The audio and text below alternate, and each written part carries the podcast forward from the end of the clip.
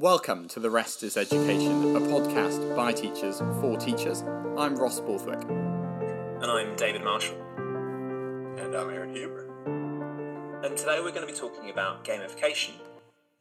I feel maybe we think we know what gamification is, at least in terms of education, but for myself, I wasn't a gamer as a child, and maybe video or computer games isn't something I feel I know much about but really maybe it could be any sort of game element and it doesn't have to be digital. It could even be a board game. Aaron, do you have a definition for us? Uh, well, gamification is a, a massive beast, uh, and so to I'm going to just give you a pretty vague definition, and we could try to destruct it from there. But it's basically uh, applying game design elements, uh, which there's more to that than, than I think we we realize, uh, to an education or educational setting. Um, typically, they it's best if they're sort of student driven, uh, interactive, um, specifically designed for education and um, sort of immersive for the students. So when you when you say immersive, um, you know, is that is that something that totally takes takes over the whole experience of a of a lesson, or is it can it be part of a lesson? Well, from what I've seen, it, there's sort of different levels of it. Uh, there's probably stuff if you're a teacher out there that you you already do uh, is, is sort of just your natural teaching style. Uh, and then there's there's going sort of all out and designing a, a, an entire course around uh, gamification principles or an entire unit or an entire project. So can you can you give us an example of what we're talking about with with games? What kind of digital games are there out there that are very popular at the moment? Um, I think the one most teachers are probably most familiar with is, is Kahoot or Quizlet. Uh, those are both, both kind of in a similar vein. Have you guys used those? Yeah. Yeah. yeah. Yes. Yeah, I use Kahoot quite a bit, and maybe it's something that I want to chat about later a bit more in terms of we're going to talk about the positives and negatives of this. Um, but Kahoot's definitely one that I probably use the most. There's others I've come across um, ones like Quizlet, Anki, and smaller ones like Spelling Shed. Duolingo, I think, obviously lots of people know about that. It's used for language learning outside of schools. Uh, and those are sort of perhaps some of them, but certainly not covering all of the main ones. Are we um, are we thinking that gaming is a good? Because I think we're, we're this being. Are we thinking gaming is a good thing? Are we are we going to sort of come to a conclusion about what gaming is over the course of this podcast? I think it's it's seen as uh, quite a quite a fun thing to build in, isn't it? I think you know there's an assumption that engagement increases if you gamify at least part of your lesson, and certainly there's a lot of enthusiasm surrounding some of the the digital games that you've just mentioned. I mean, when the Kahoot music comes on, excitement builds within the classroom. But whether or not that's a good thing or not, uh, I think the jury is still out. Yeah, I think whether gaming is a good thing or a bad thing, it, it depends on how it's how it's used. You can do it in a great way. You, you can do it in a very unproductive way. Um, I think with, with the amount of years we all have under our belt in the classroom, uh, the perception of it has has slowly changed over time. Whereas I remember sort of my early years in the classroom, if you you, you, you were planning on playing games or you know anything that could be viewed as a game in, in your lesson that day, you maybe didn't want to say it in the, in the teachers' lounge because yeah. you know it was viewed as like, oh, he's you know he, he's being lazy or he's you know hasn't planned something. So, Aaron, when you were a junior teacher, did games exist, or was that sort of a? yeah, we had stones and we had sticks and things like that. No, I, I know what you mean though because like when I when I trained, there was no way that as a trainee or even an NQT, if you were being observed, you wouldn't you wouldn't have a, a gamified lesson or you know if you were going to it would be a, a, a very small element. And in which case you know how worthwhile was that element? In, in, oh, sorry. Uh, in, Aaron, in, in relation, oh, sorry in relation to being observed uh, as you know to contrast like the early years to now uh, in my most recent sort of uh, observations were actually during games and simulations, and I and to the point where I I've, I've invited badminton to come see them um, because how much one the kids enjoyed it and, and the feedback I get from admin watching it. And I think you know one of the one of the massive changes I've noticed is particularly when we were in London, um, the the fact that you lead an inset or a talc, a training opportunity, on perhaps an element of gamification, whether it be digital or not, and that that was actually upheld as a really uh, useful thing for other teachers to build in.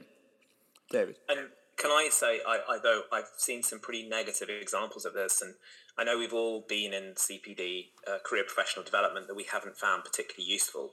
I've definitely found myself in some where one particular I'm thinking of where they the trainer was showing us a game they designed, and I honestly couldn't quite see what the educational point of it was.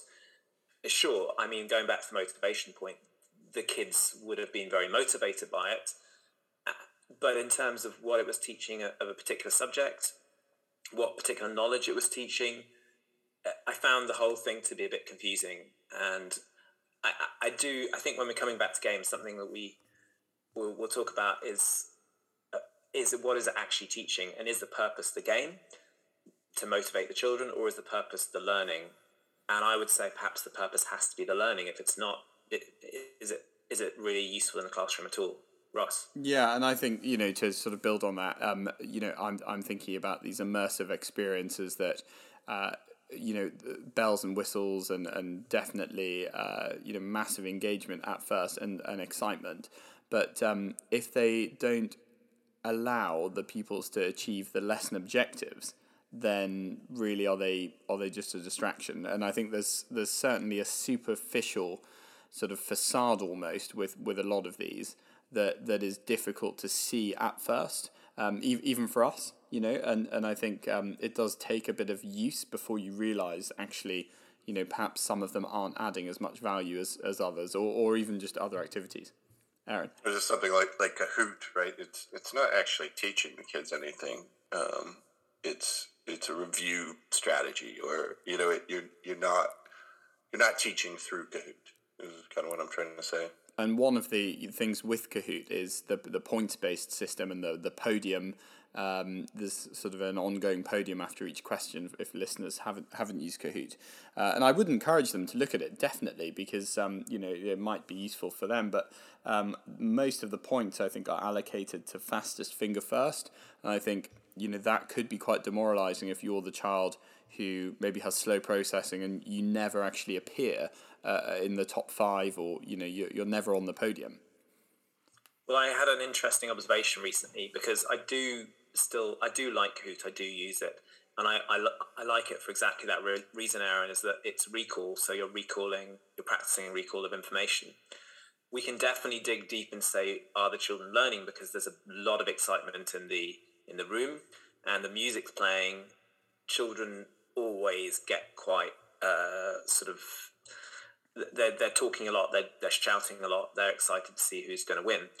I had one sort of Kahoot we were doing recently where one girl who doesn't normally enjoy it was actually winning. And then in the last few questions she went down from first place to fifth place. And at the end of the lesson she just burst into tears. And it, it, it did really make me pause and think do i want to use this strategy in the classroom again it, it comes down to you know if you're the if you're the kid that's never on that leaderboard to, is is that a fun game for you? Um, I think you know having having a similar plenary where you know you're consolidating uh, you know learning through through a game that that's no bad thing. But but with regard to the Kahoot the, the visibility of, of how they score that clearly as you've experienced David has has an emotional uh, outcome and um, the, there's a school of thought surrounding zero stakes testing and the benefits of that and and I know I know some more traditional teachers that I've encountered they, they question whether zero stakes testing is valuable, but I think in, in the form of a game, if there is no observable outcome, and what I mean to, to listeners uh, unfamiliar with zero stakes testing is that um, only the child sees the outcome. And there are some non-digital games. There may even be digital games out there. I'm, I, you know, I'm, I'm uh, not going to pretend that I'm familiar with all digital games, but um, there are definitely non-digital games which allow the the children to do that. And um, whether they have a very good day or a bad day, uh, no one else needs to know. Well, don't, don't you really just want kids to compete with themselves in the long run, right? And yeah. aim towards towards getting better. And, and if, if you know they're doing better than they were the day before, the week before, then then they should feel like a winner, as opposed to oh, I did better, but I'm still not on the leaderboard, so I'm still I'm still a loser, or I'm still not good at this. So I think I think then really the the bigger question is: Aren't all teaching strategies games of a of a sort? and, and maybe they are, and maybe what we when we say gamification, we people think immediately digital, but to go back to what we said at the beginning, they could be something which is low tech. So, for example, uh, last year when I was teaching Ursula Le Guin's Wizard of Earthsea as an English teacher, I at the end of term I decided to get the students to design board games based on the journey of the main character. Uh, quest stories work really well as board games, I think. And I didn't think of myself at the time as gamifying the learning. It's only now doing this podcast about gaming that I think that gamification, I think, oh, well, maybe that was what it is. But one thing about that is that there's a certain sort of metacognition to it in that they were designing a game. And obviously, you then go on to play the game, but they were thinking about how they turn a book, a story, a narrative into a game, and there's a degree of metacognition in that, which we know is a highly successful tool for learning. So maybe there's an added layer to creating your own games as much as to just turning on Kahoot and playing a recall game. No, not I've, not. I've, sorry, Aaron. I've seen I've seen examples of, of kind of. I think your example, David, is better than what I've seen of of using designing a game as part of the learning because you need to have a pretty in depth understanding of of the concepts to design a game using them, right? So, you know, that's taking content, knowledge, or concepts um, from whatever you're teaching and applying them in a different context, right? Which is is mastery of that content or or, or those concepts, which is I think that's a pretty uh, amazing example of gamification. Definitely. So well done, David. Well done. Thank you. I got, I get teaching. Uh, you, you, get you, are on the leaderboard right now. it's funny because we are starting this podcast talking about gamification. It feels like something that to talk about something that I don't know a lot about is a is an interesting way to begin. Uh, in talking about it, though, just like all of these episodes, we're hoping to learn more about it. No, I mean a- a- absolutely, and I think you know so, some of us have more experience than others of, of particularly the the techify, you know, the the high tech gamification. I think Aaron, you you had some first hand experience Oh, um, er, yeah, this is again back in, the early days of my career. So think black and white TV and everything. Um, I went to, uh, I, I was going to do my student teaching um, at a school that that was newly developed and was developing its entire curriculum around gamification it, at sort of the, the, the zoomed out level where each course was was a game uh, in itself and kids were are actively designing games within it. Um, it's uh, it's a it's a charter school that has since closed, uh, and based on the the reviews and the, their test scores, I can see why it, it, didn't work very effectively.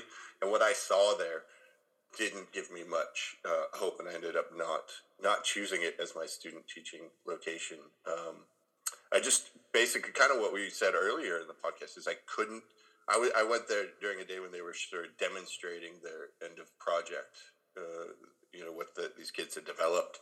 And I was looking at their projects and I could not tell what they had studied and what they were, what they were learning or what they were demonstrating. It just looked like some fun games. I mean, that, that that's, that's so powerful, isn't it? And we've all we've all been on school tours of other schools, or we've been to cluster meetings, and we go there and we get a we get a feeling of, of what sort of, of school you know it is and what sort of education is on offer there and you know some you go there and there's clearly an emphasis on handwriting perhaps over all things and then others it's uh, projects and what have you but if you go there and and your your initial reaction is that you don't know what is being what is being done that's that's yeah. quite powerful is it um is it then are we talking about is gamification more about motivation than learning directly related to what we're just saying is is that what gamification is? Do we think? Well, it depends, I think, on the you know the age and the setting. Because if you look at uh, you know, I know none of us are early years uh, specialists, but if you look at the EYFS end, um, they you know their learning generally is is play based, right? So they spend an awful lot of time on on play, and clearly that's that's enjoyable. But there's also a whole bank of skills that they're learning, whether whether sort of um, whether deliberately or, or you know um, surreptitiously, and uh, so that you know that if you take that argument, then it's it's a bit of both. I, I think at, at the level in which sort of we engage with it, which is sort of uh, sorry, you'll have to you'll have to translate this into the British system for me, but the middle school and above um, is it, it's a different beast uh, to gamify because it has uh, there, there has to be a bit more design in it. I feel and learning objectives than at the earlier years where they're sort of passively more learning uh, social skills and interactive skills and things like that. Um, but I just want to get as I did look at this um, pretty interesting meta study from Spain, and I think there's something in it that that speaks to what we're talking about. So this was um, uh, a meta study where they looked at four different studies uh, where gamification was used, and they looked at what was effective and what wasn't.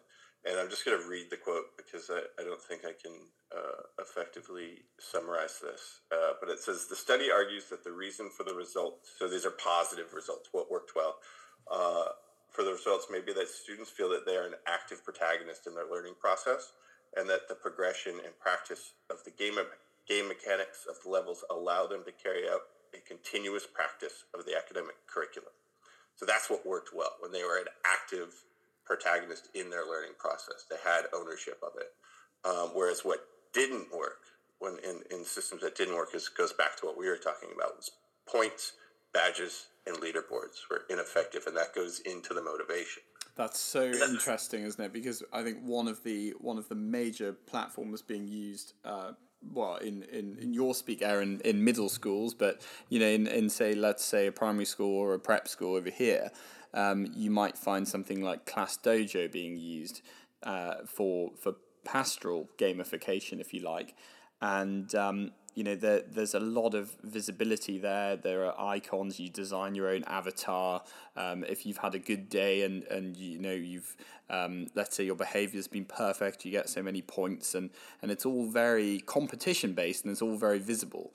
Um, and because it's a pastoral tool as, as much as it is an academic one I think in a lot of settings it's, it's more pastoral than academic you have situations whereby let's say a, a misdemeanor occurs and a child is um, is disciplined, and that is then carried with them for the end of the uh, you know to the end of the day or to the end of the week or whenever the class dojo is refreshed, which goes against every everything we're currently thinking in terms of pastoral care.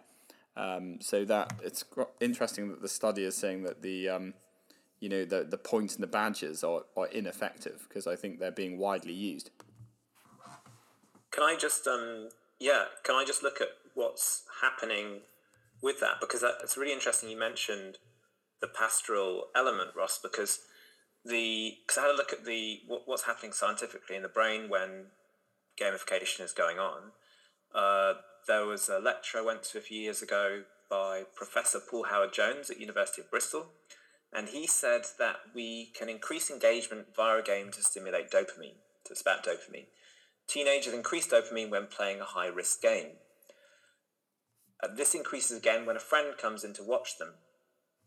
Uh, so yeah, obviously everyone's in the classroom watching, whether it's Class Dojo for Pastoral or whether it's Kahoot or something else.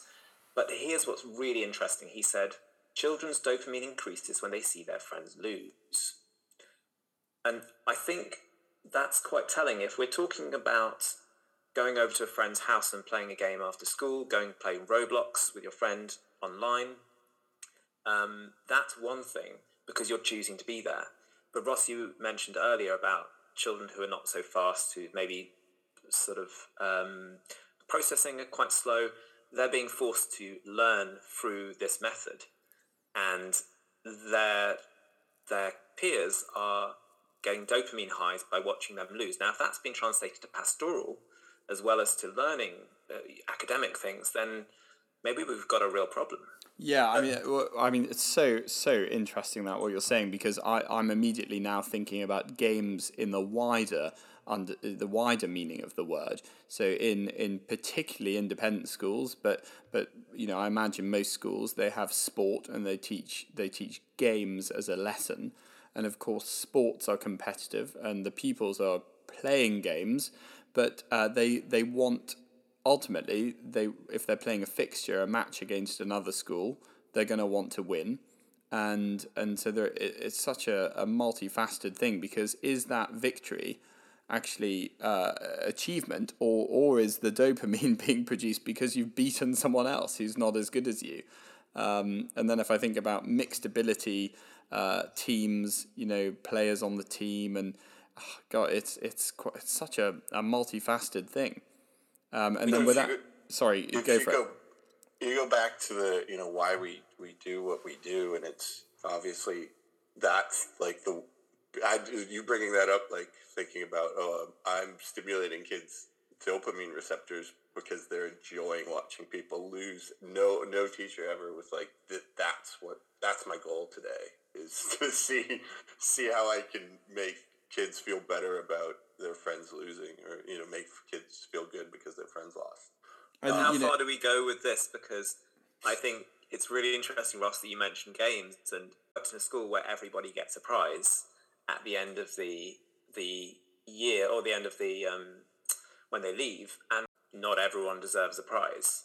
So how do we how do we square this? Are we saying that you just shouldn't have any competition at all? There should be no winners, no losers we know that children are different, have different abilities. Some are good at sports, some are good at English, some are good at um, other different things. Uh, where do we draw the line here? Well, one, one interesting approach uh, in in sport is a lot of schools that are inclusive. They will aim to give every people a match. Okay, so every people today, for instance, went and played a fixture against another school, and the teams are selected on ability, and then those teams play other schools' teams that are roughly the same ability.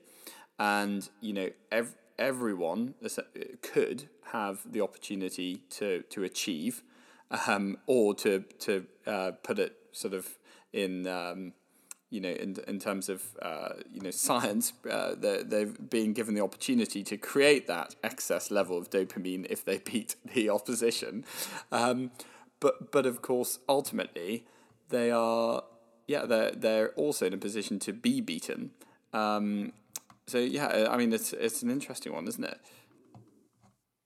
I think it comes down to to how you design the game or how you just use gamific how you design gamification in your classroom or you know as a learning experience. You and I think the, the, the studies that we've seen, the examples we've talked about, you know when you when you use it as a competition against other kids you, you're losing the the objective of the activity right? You're, you're, you're not there. That's not why you're teaching is for kids to win or kids to lose. You're teaching to for, so all kids can uh, you know gain an enjoyment of learning and a, and a curiosity to learn more and and get the skills in which they can can do that effectively and do that better and improve over time. So if you're using gamification you should be using it or designing it in a way where it's it's the individual is the focus, the individual student, and and that they can improve and they can grow throughout the process and enjoy that victory themselves. And that victory should be around what they've learned or able to do, and not just being number one on the leaderboard. So I think on on that individualizing a people's journey, competing with themselves, teaching skills and, and them perhaps acquiring more knowledge and therefore improving as a learner on their own individual journey. There are a couple of, of very successful global companies, um, Atom Learning, Century Tech, which claim to, to have a, an artificial intelligence approach to in individualizing someone's learning journey. And I just wondered what you thought of that because the, the interface is essentially a game. When you log in, it looks very much like a game. Your data is presented in a pie chart. You know, you click on certain buttons to then begin, and sometimes, for all intents and purposes, it is a game. I think it's to, you know, those things are great to facilitate motivation, right? So like a like a progress bar in in a student's learning is much more effective than than a leaderboard, right? Because the progress bar is individualized. Yeah. They're definitely competing against themselves, which I think is what we're kind of coming to as a as a conclusion or some one of the conclusions, which is uh, the, the importance, as you said, Ross earlier, of the low stakes testing. But I do think some of these companies, I, I mean, if they're being presented as games, they are trying to tap into that motivation aspect, um, the dopamine aspect, but they are also, to a certain extent, assessment. And I think that can be both a positive thing and a negative thing. I think the positive of that is that gamification as a possible use of assessment is, is really exciting. It can give you instant data. You don't need to wait or mark. It just does it for you. And it, this, the power of this can give you data that you as a teacher couldn't necessarily put together.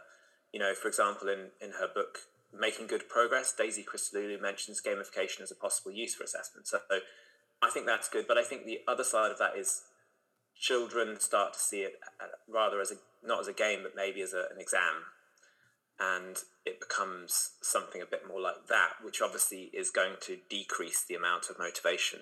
I, am assuming it's going to decrease the amount of motivation because suddenly it becomes something that's less attractive. I don't know what you. you what, I don't. I don't. Does that sound right, uh, uh, or am I going down the wrong track there? No, I think that's a, a fair observation that you know if they see it as a, a test then over time you'd imagine that that that trajectory you know in, in terms of engagement is, is going to peter away um, what do you think aaron i think you know it's like putting the kid at the center of their own learning to, if you can frame it as a as a challenge as opposed to a, a test right? Mm-hmm. so it's the you know like this is this is the end of the level that you know I'm, yeah, I'm using video game terms that probably don't fit here but this is the boss you need to beat right? What can you do? You know if you frame it sort of like this is this is what we've been working towards to see what you can do here and this is our big challenge as opposed to all right now you know grab your number two pencil and fill in the bubbles i think it's it's more effective and maybe if all game if all education is is is a game it is therefore about how the teacher sets that up, how you make it so it's fun. Going back to that EYFS example, how does it become play? I know we're we're not teaching EYFS, but I do as a teacher when I'm feeling a bit demotivated, I ask myself, what's the most fun I, I and that pupils can have while learning today? And that doesn't mean putting a game on. Rarely it means putting a game on.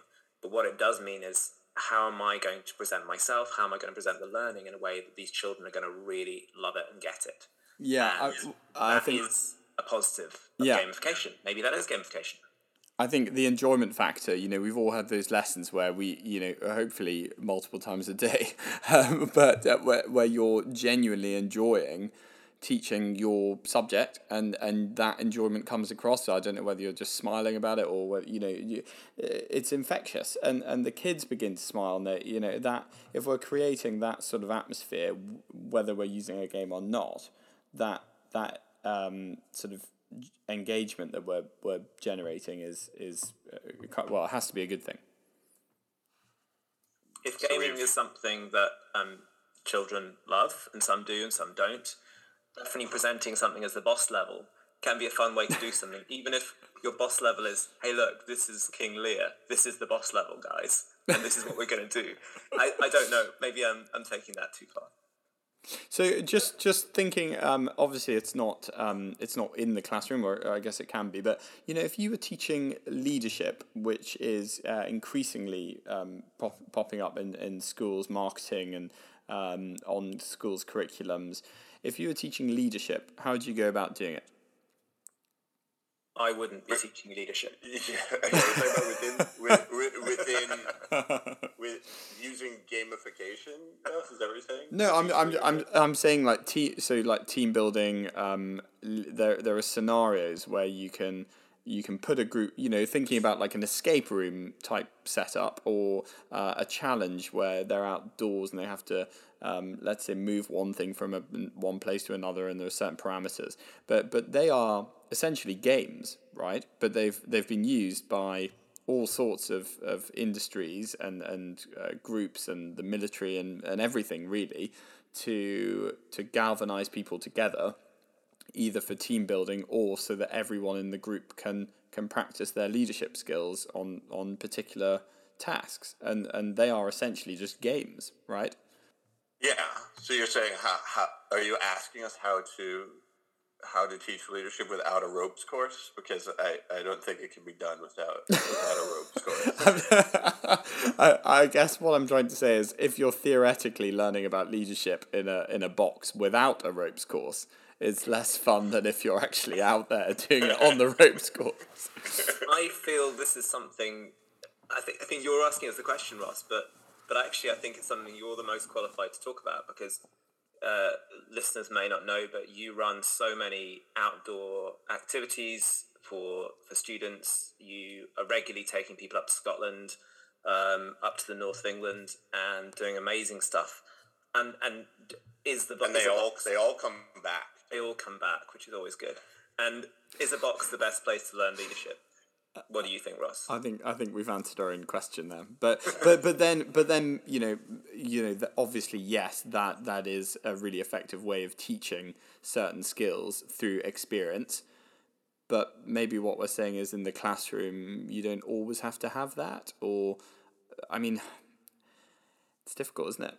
I mean, it's it's a tool, right? Yeah. At least at least to my and I think uh, I speak for you guys too. My understanding and, and ability and comfort zone with game. If I'm going to go back to gamification, it's a it's a useful tool if it's used right.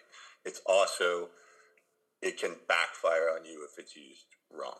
Um, I feel like I feel like I see the headline, which is "Rest is Education."